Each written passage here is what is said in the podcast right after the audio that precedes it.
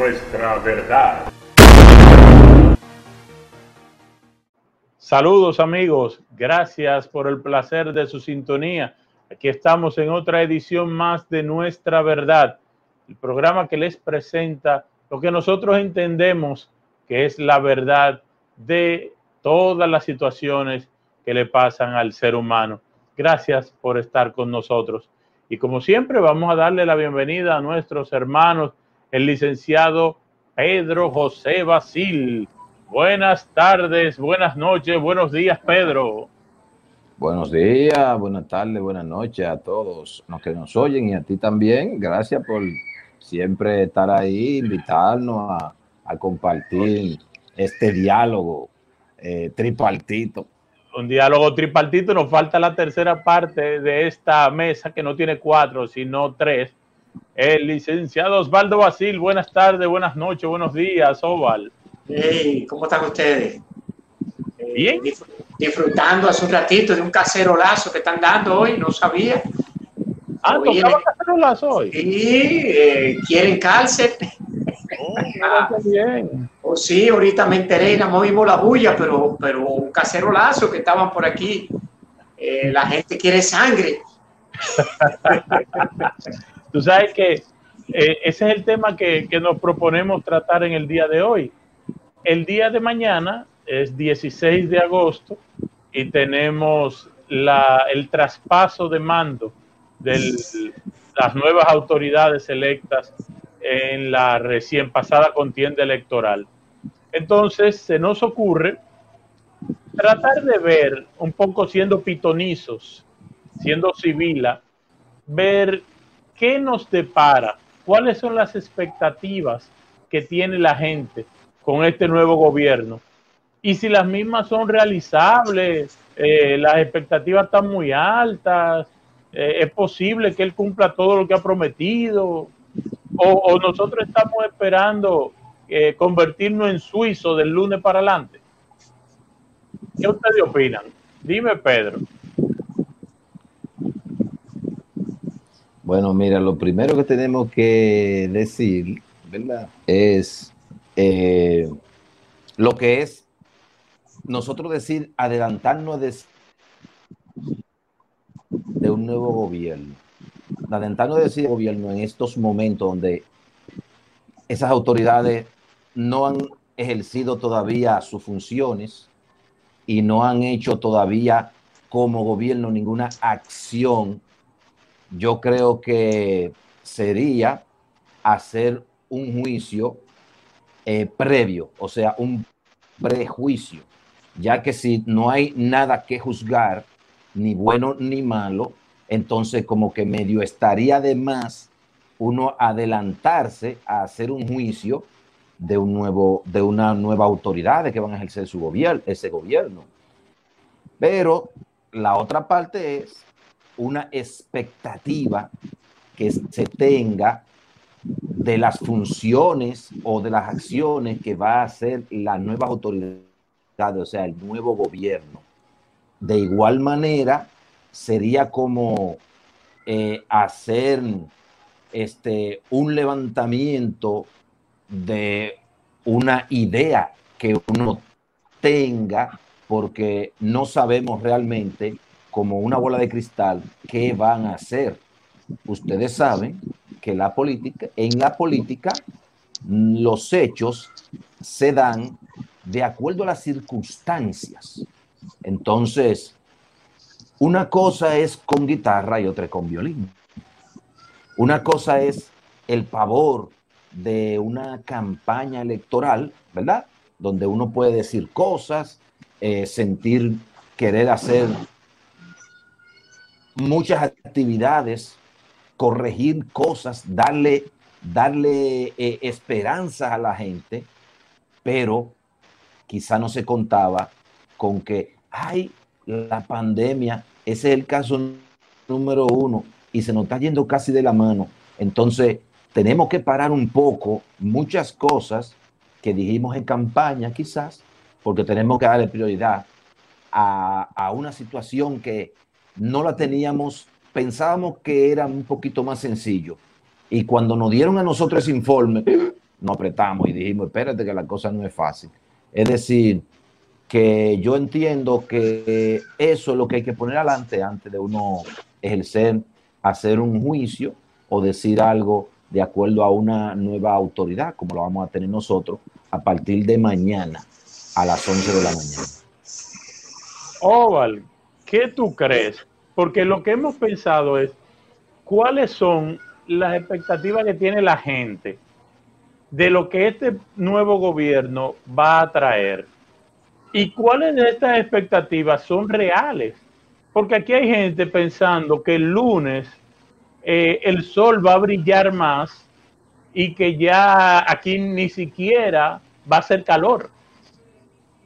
Claro, mira, lo primero que hay que tomar en cuenta es que el, mismo presidente electo, Luis Abinader, y, la gente del PRM sabe, es que la gente no votó por el PRM como partido, ni por Luis como candidato. La gente votó en contra de, de un partido que ya estaba harto la gente votó por eso y creo que ellos lo saben. Eh, hay una expectativa en la población eh, real eh, de que la gente lo que quiere es que metan dos o tres presos. La gente, tú sales a la calle, la gente no está pendiente del problema económico, el problema real que tenemos con esta pandemia que nos, nos está llevando a una crisis que cuando la gente se dé cuenta realmente del problema en el que nosotros estamos metidos económico, que no es un problema local, que es un problema mundial, que para nosotros salir de esto vamos a tener que, bueno, la gente no está consciente de eso y la gente ahora mismo lo que está es pendiente de, qué es lo que va a hacer eh, eh, eh, el gobierno mañana, cuál es el procurador que va a poner y a cuáles son las cabezas que van a comenzar a rodar a partir del lunes. Increíble. En lo personal, yo tengo muchas expectativas, tenemos que tener esperanza en un gobierno nuevo que se instala. Como decía Pedro, no sabemos si lo va a hacer bien, si lo va a hacer mal, eso ya el tiempo y los hechos lo dirán, pero yo tengo expectativas buenas, hay una designación de, de gente que uno entiende que debe de hacer un buen trabajo porque han hecho un buen trabajo en la parte privada, que aunque es totalmente diferente, de hecho, ayer tenía esa pequeña, eh, un pequeño debate con un grupo y yo le decía, es que lo privado y, lo, el, Estado y, la empresa trabajan totalmente diferente. Y, y, regionalmente, hablando en el término regional, los empresarios que han tenido la oportunidad de ser presidente ha sido un desastre un desastre total, porque es que el Estado, el Estado, la religión y, la empresa son tres cosas diferentes, que deben de manejarse totalmente diferentes. Claro. Yo te digo, eh, Tiene como un fallito el, el, micrófono, no sé. Se oye como raro. Sí, está, está, haciendo un golpe. No, no, no sé. Sí, se oye como Ahí sí, muy bien. Uh otra cosa. Mira, eh, la idea de, las expectativas es, el, el, gobierno, tú mismo lo has dicho, el gobierno subió con unas expectativas muy grandes. La lucha contra la corrupción fue su estandarte. Ellos enarbolaron esa bandera y le cayeron atrás a, a eso la gente votó pensando en eso, pensando en que este gobierno y los gobiernos del PLD han sido muy corruptos, entonces vamos a votar a darle el chance a otro partido para que eh, nos libere de eso. Bien, esa es la expectativa. Ahora, la parte real de esto, ¿cuál es? Una cosa es que Vox diga que tal o cual funcionario es corrupto y otra la realidad de cómo tú pruebas por encima de una duda razonable a un juez que esa persona es corrupta. ¿Cómo tú llevas esa cantidad de pruebas ante un juez para que él determine que esa persona es corrupta?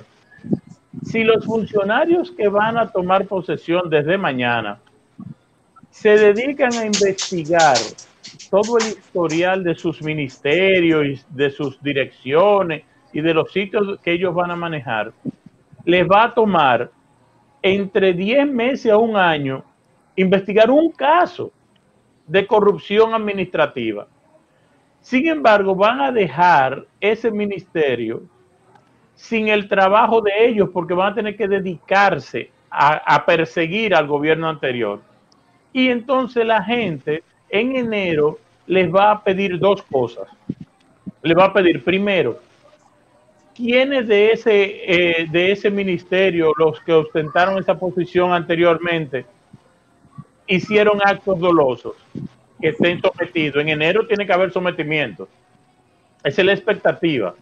Y segundo, usted como ministro, ¿qué usted ha hecho en estos meses diferente y mejor que los anteriores? O sea, el estándar al que están sometidas estas nuevas autoridades es altísimo.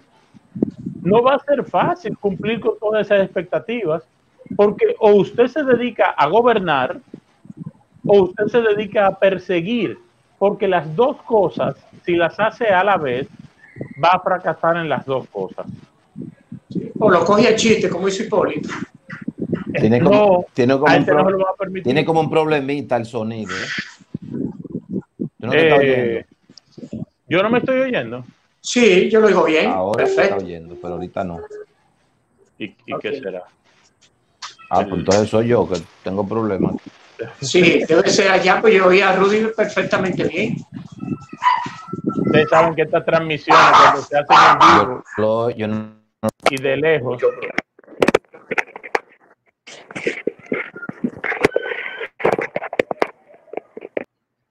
Pues sí, Oval, eh, la situación es esa. ¿Qué hacemos con estas expectativas que la gente se creó?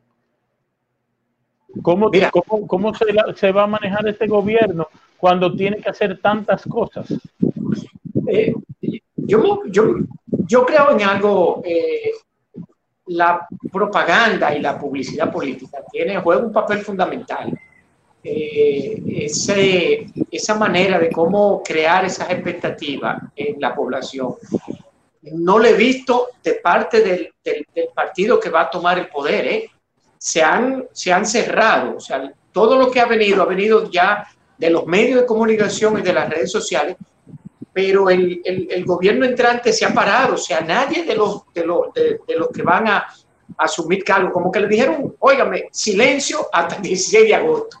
No hay una expectativa, no hay una campaña donde dice lo que algo eh, para motivar a la gente. Recuerden que uno de los, de los eh, quizás de los que le dio más fuerza al gobierno de Danilo fue esa campaña de expectativa que crearon ya eh, semanas antes, días antes de la toma de posesión, eh, incrementar la publicidad de hacer lo que nunca se ha hecho, yo voy a, a seguir haciendo lo que está bien, a eliminar lo que está mal. Pasaron su campaña en eso y le dio un resultado bellísimo. ¿eh? De hecho, Danilo empezó diciendo, voy a hacer lo que nunca se ha hecho y lo terminó haciendo ahora. No va a ir mañana. Eh, sí, no va a ir a la Entonces- toma de posesión. tú entiendes, hay una frase, algo eh, el- que, que debe de quedar en la mente de la gente para crear esa expectativa que no le he visto. Vamos a llegar mañana, el 16 de agosto, y no hay nada con la que yo pueda asociar esa expectativa. Sí, pero también recuerda que a ellos les fue más fácil porque había un desencanto de la población contra el PLD que era más fácil. Cuando Hipólito se trata de reelegir, la única campaña que aquí se hizo para que Leonel volviera a ser presidente fue un spot que salió diciendo, vuelve el presidente. Él no ofreció nada. Él nada más dijo que él volvía. Claro. Y así ganó la presidencia, con esa campaña de cero expectativa. Era solo en la cabeza de la gente decir, del 96 al 2000 vivimos mejor que del 2000 al 2004. Entonces ya, y ya con eso él lo logró. Entonces yo te digo, ahora la situación es más o menos parecida.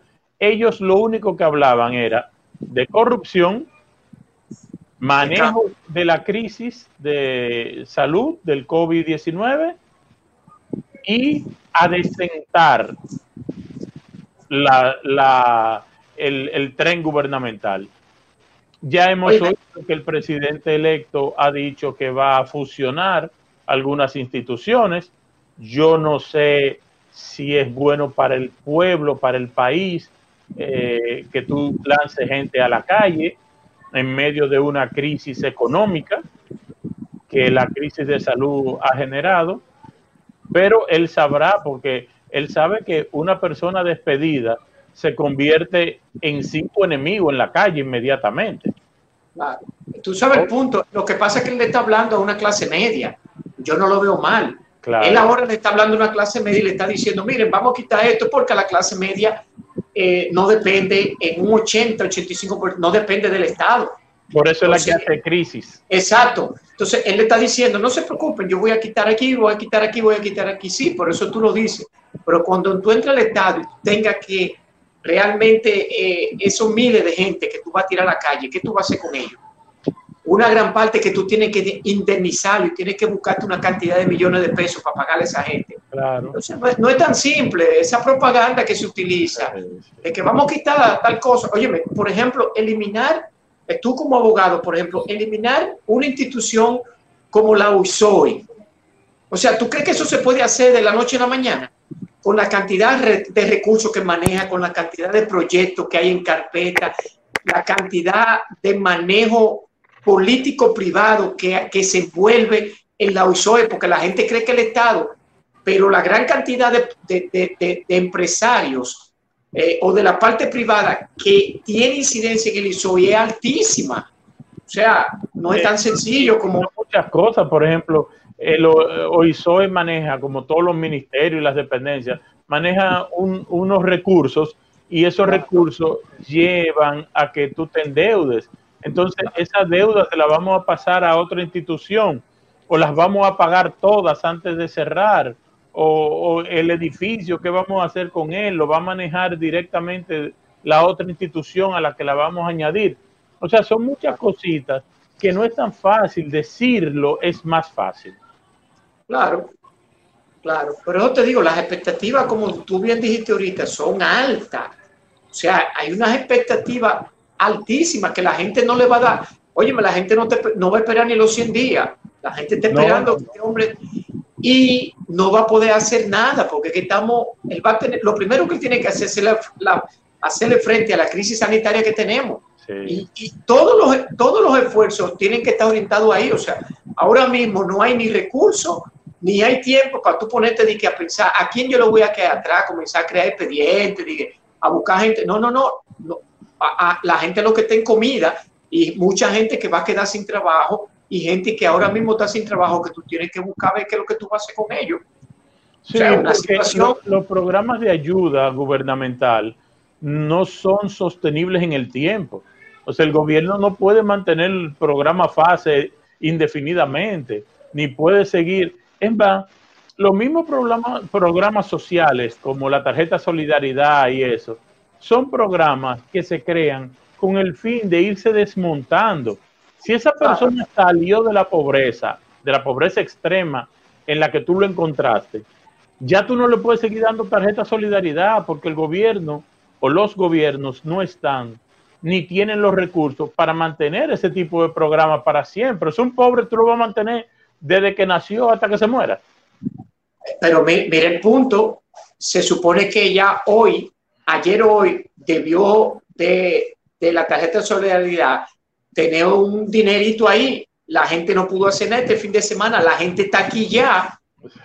Yo vi un paquete de gente hoy incómoda porque no le depositaron su, su chelito de esta quincena. Claro. Eh, y, mañana 16 de agosto, y, entonces, oye, un lío. O sea, y no se le dijo nada.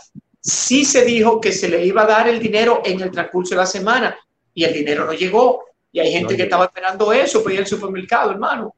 De hecho, los supermercados tenían los carteles pegados ya en, la, en, lo, en, en, las cajas, en las, entradas. en las entradas, y estaba todo listo, esperando que la, la avalancha de gente, y eso no sucedió.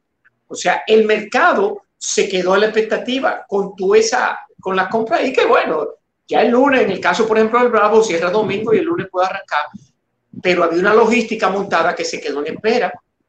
Así es, eso es parte de la expectativa que crea el cambio de gobierno. Pedro, pero tú estás muy callado hoy. ¿eh? Mira, se, eh, eh, esta tecnología es una vaina, ¿viste? Eh, no es fácil, no es fácil.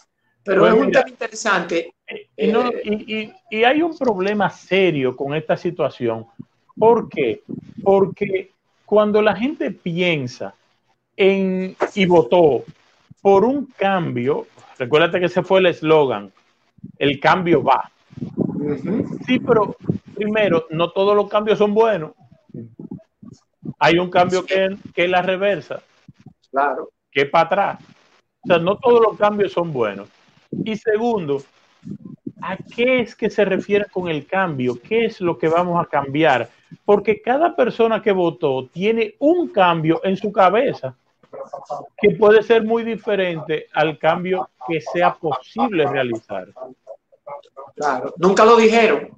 Yo me quedé esperando que me explicaran cuál era el cambio, pero todo el mundo asumió que el cambio era sacar el PLD para poner el PRM. Ya, lo dejamos ahí. Perfecto. Eh, yo quiero entenderlo. Ayer le estaban haciendo una entrevista al Torito y ahí como senador eh, le preguntaban que ya se supone que si él va como senador tiene que tener una propuesta de qué él va a llevar. Claro, ¿qué va a hacer ahí? Él repitió tres veces lo mismo. Eh, nosotros vamos a ser transparentes. Nuestro partido es transparente y nosotros vamos a ser transparentes. Pero Muy bien volvieron y le preguntaron cuál es la expectativa, qué usted va.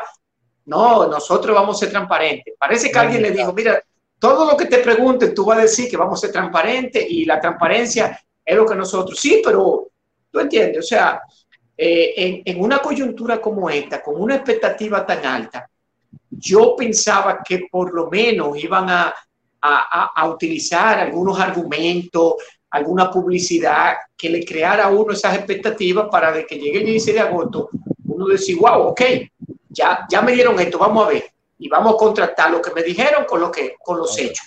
Vuelvo y repito, eso fue maravilloso lo de Danilo, a seguir, seguir lo que está bien, eh, corregir lo que está mal y hacer lo que nunca se ha hecho. Óyeme, se pasaron cuatro años basando su gobierno en eso y le dio resultado. Sí, sí necesito algo, necesito algún elemento. Eh, no sé si es porque a mí me encanta, ¿verdad? Eh, pero necesito algo eh, para yo poder al final comenzar a medir.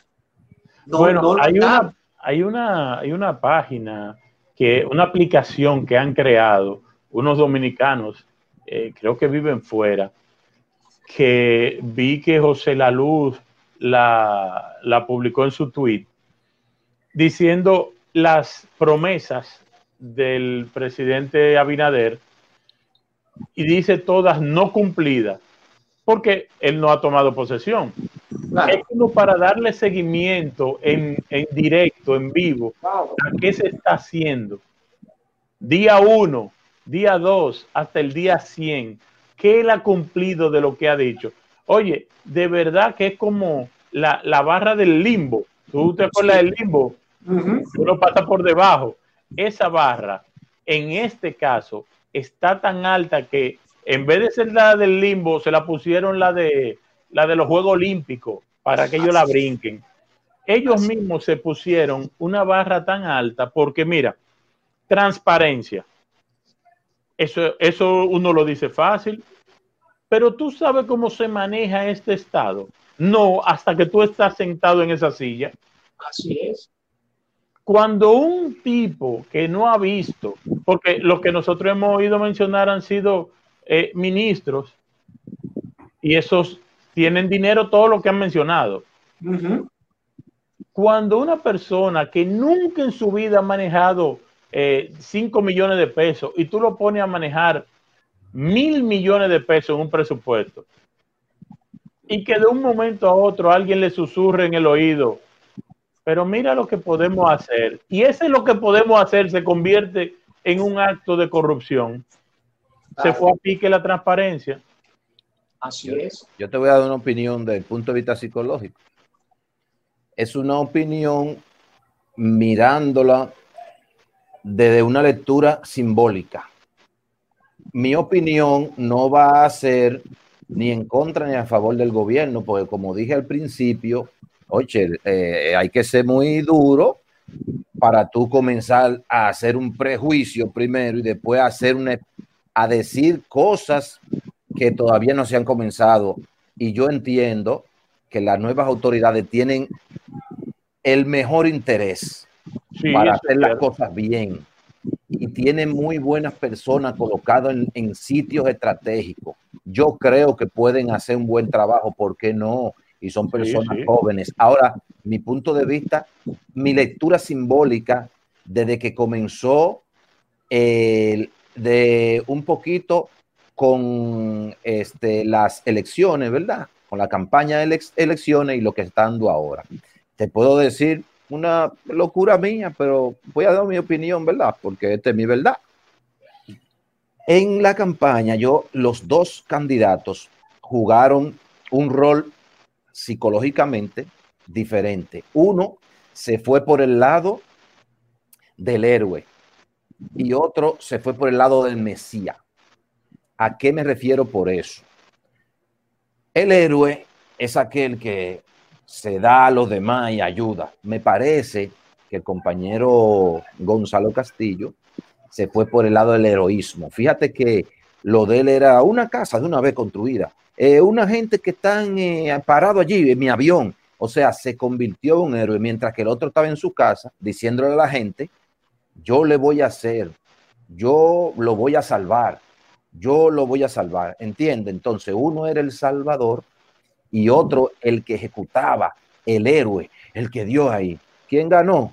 Ganó el que le dijo a la gente que le iba a salvar, porque en estos momentos, psicológicamente, la gente está buscando una persona que lo salve. ¿Ves? En un momento de crisis, psicológicamente la gente lo que quiere es sanarse, alguien que me salve.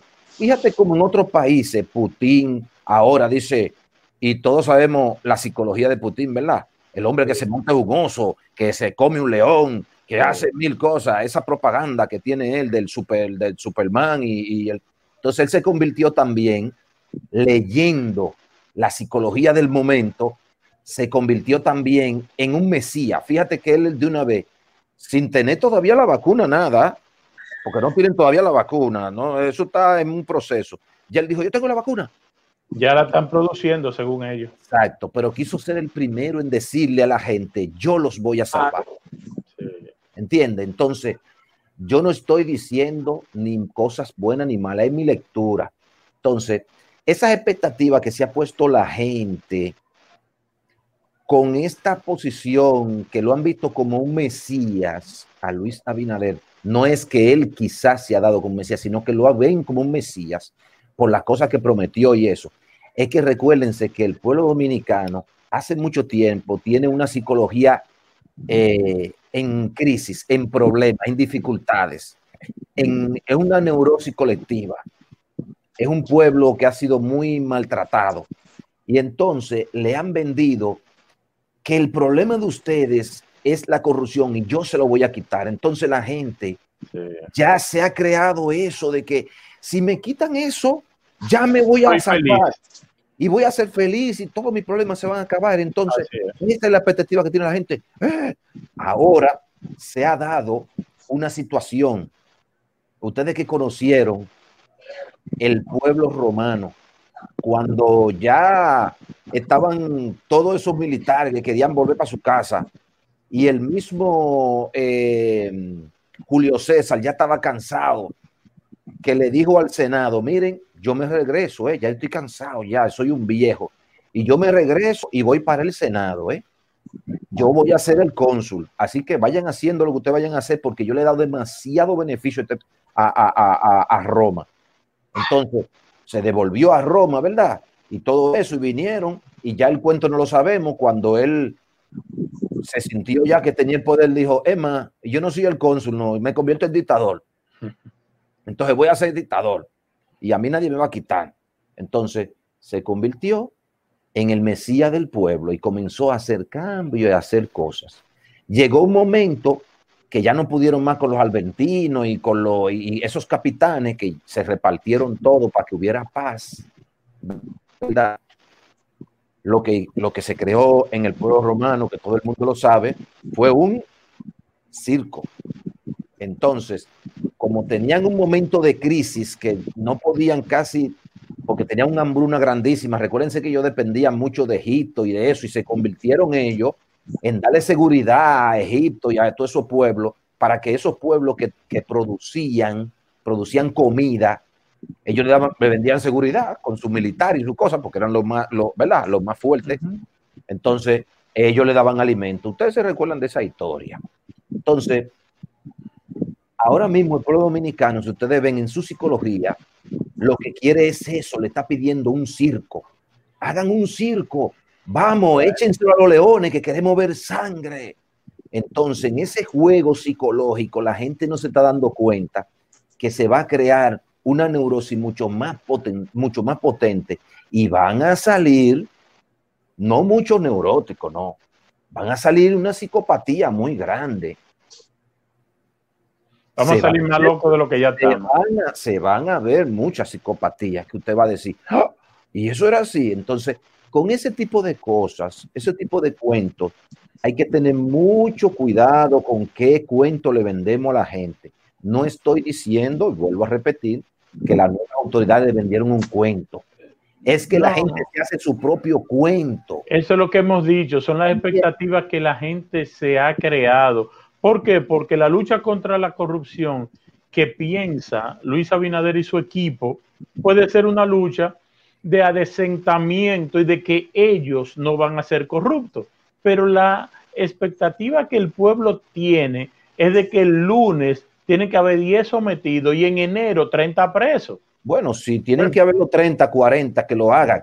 Lo que me estoy refiriendo a es lo que me dice Oval hoy.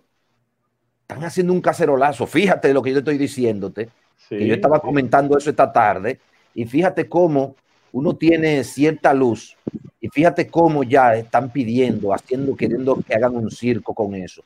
Y hay que tener mucho cuidado de las autoridades de no seguir ese juego, porque ese juego le costó a Julio César la cabeza. Pero tú sabes que hay que tener mucho cuidado. Hay que tener sabes que mañana, ya, ya el pan no llegó hoy. Mañana ese discurso tiene que ser un discurso eh, que todavía el de don Antonio le quede chiquito. O sea, él tiene que dar un discurso.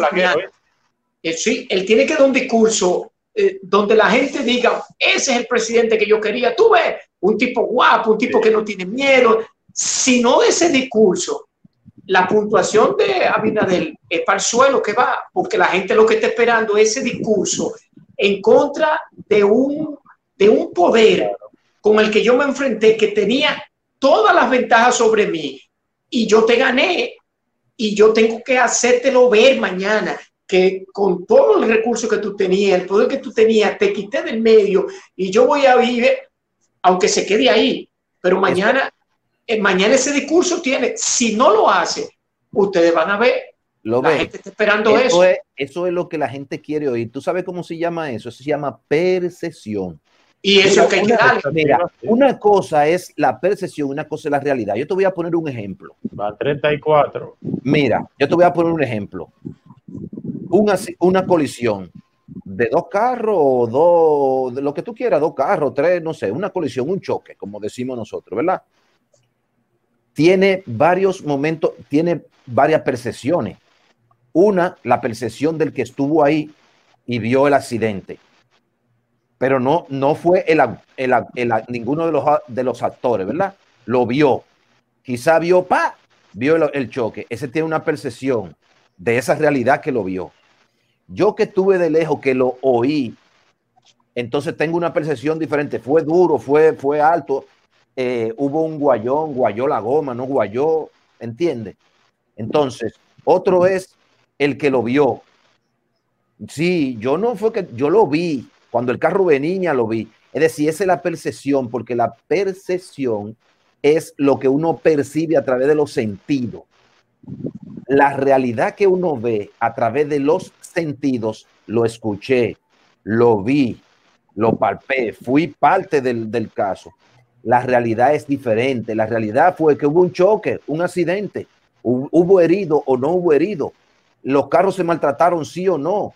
¿Quién tenía la razón o no? ¿Quién se metió? ¿Quién no se metió? Todo eso es lo que examina un, un perito, ¿verdad? Y no, y, y, recoger también lo que la gente dijo, pero no se lleva de lo que la gente dijo. Sí, señor, el guayó. espérate, el guayó. ¿Dónde está la goma guayá? Entonces hay que ir a la realidad de los hechos. Entonces, la realidad de los hechos no se ha dado todavía. Está simplemente en papel, en palabras, ¿verdad? Entonces, eso son percepciones que la gente tiene, no la realidad de los hechos. Entonces, hay que esperar la realidad de los hechos y no hacerse una expectativa muy grande porque crea mucha ansiedad. Y yo vuelvo a la parte psicológica. Esa ansiedad provoca muchos trastornos, muchos problemas en la gente, ¿verdad? Y entonces no deja que tú veas la realidad. Se queda entonces en tu idea. No sí, eso es lo que hemos... Sino en tu idea. Tú oíste un shock, tú oíste un ruido, frenó, un pum, eso es un accidente. Porque ya tú tienes una idea de lo que es un accidente, porque tú lo has visto en la televisión, porque tú lo has visto en la calle pero no significa que esa sea la realidad. Eso es lo que hemos hablado de que las expectativas no son solamente las puestas por el nuevo gobierno, sino las que la gente misma se creó con esta situación. Los que votaron, que no son del PRM y votaron por Luis Abinader, lo votaron con una idea. Los del PRM votaron por Luis con otra idea. ¿Me entiende? El que votó por Luis siendo del PRM, votó quizás para que sacaran a los que estaban y lo pusieran a él. Ese era su, eh, lo que él quiere es eso. Si no se lo dan, es un mal gobierno. ¿Tú recuerdas? que no eran del PRM y votaron a favor del PRM, esa gente lo que votaron quizás era para sacar al PLD y ya con eso cumplieron. Pero hay, hay hay otros que están pensando otras expectativas y cada gente o cada grupo tiene una expectativa diferente. Lo que nosotros esperamos, como tú dices, es que estas expectativas se cumplan o no se cumplan, no generen un caos social ni, una, ni, ni unos conflictos sociales en una sociedad que de por sí enferma. ya está enferma de muchísimas cosas culturalmente nosotros tenemos muchas enfermedades. Señores, tenemos 38 minutos. Se apuesta a que nosotros debemos de apostar a que el gobierno el mejor gobierno de la historia va a ser un buen gobierno porque nos conviene a todos Exactamente. y si mañana y si mañana el presidente dice que necesita que nosotros hagamos algo hagamos hacerlo porque a nosotros es que nos conviene no nos quedemos en la crítica y en el señalamiento si hay que señalar al que lo hizo mal, porque para eso están las leyes, las regulaciones y la moral y la ética, entonces vamos a caerle atrás eso de la forma que haya que hacerlo correctamente, pero no vender malas ideas, dañar reputaciones, mala imagen y enfermar más al pueblo que no soporta más enfermedades que esta pandemia. Apostemos a que este gobierno lo va a hacer bien, porque tiene gente con mucha capacidad, comenzando por el mismo presidente, un hombre joven, con capacidad, con estudio, con deseo de hacer cosas, porque ¿qué necesita? ¿Qué dinero? Eso, ese, hombre se ve que, ese hombre se ve que lo de él no es nada de eso. Nada. Él se ve que quiere ser presidente porque quiere hacer algo, entonces vamos a permitirle eso. No lo hace así, bueno. En la cuatro años se le toma en cuenta. La historia lo juzgará como ha juzgado a otros como cuando Juan G. Blanco quiso coger el, gobierno, que voy a acabar con fulano, y después vino Balaguer y lo trancó. Y lo acabó como, como vino la gente de Hipólito, que querían trancar a Leonel, y le tiraron bomba, usted no se acuerda, el bombazo, y un olío, y queriendo trancar gente. Y miren el gobiernazo que hizo, el, el gobierno que hizo eh, en, en el 2003. Entonces, no apostemos a la desgracia, apostemos siempre a que Dios nos va a ayudar a seguir hacia adelante y que este gobierno que viene a partir de mañana, por, claro que sí, va a ser un, mes, un Mesías, el que nos viene a salvar, ¿por qué no? Vamos a esperar eso. Va, él va a ser el mejor gobierno de la historia que nos conviene a todos. Blancos, morados, negros, azules, a todos nos conviene. Señores, gracias de nuevo por estar en este conversatorio de nuestra verdad. Agradecemos a todos los que toman un poquito de su tiempo para estar con nosotros. Y nada, hasta la próxima edición de Nuestra Verdad. Gracias, Pedro. Gracias, Oval. buenas tardes, buenas noches, buenos días. Muy, muy bien. Gracias por todo.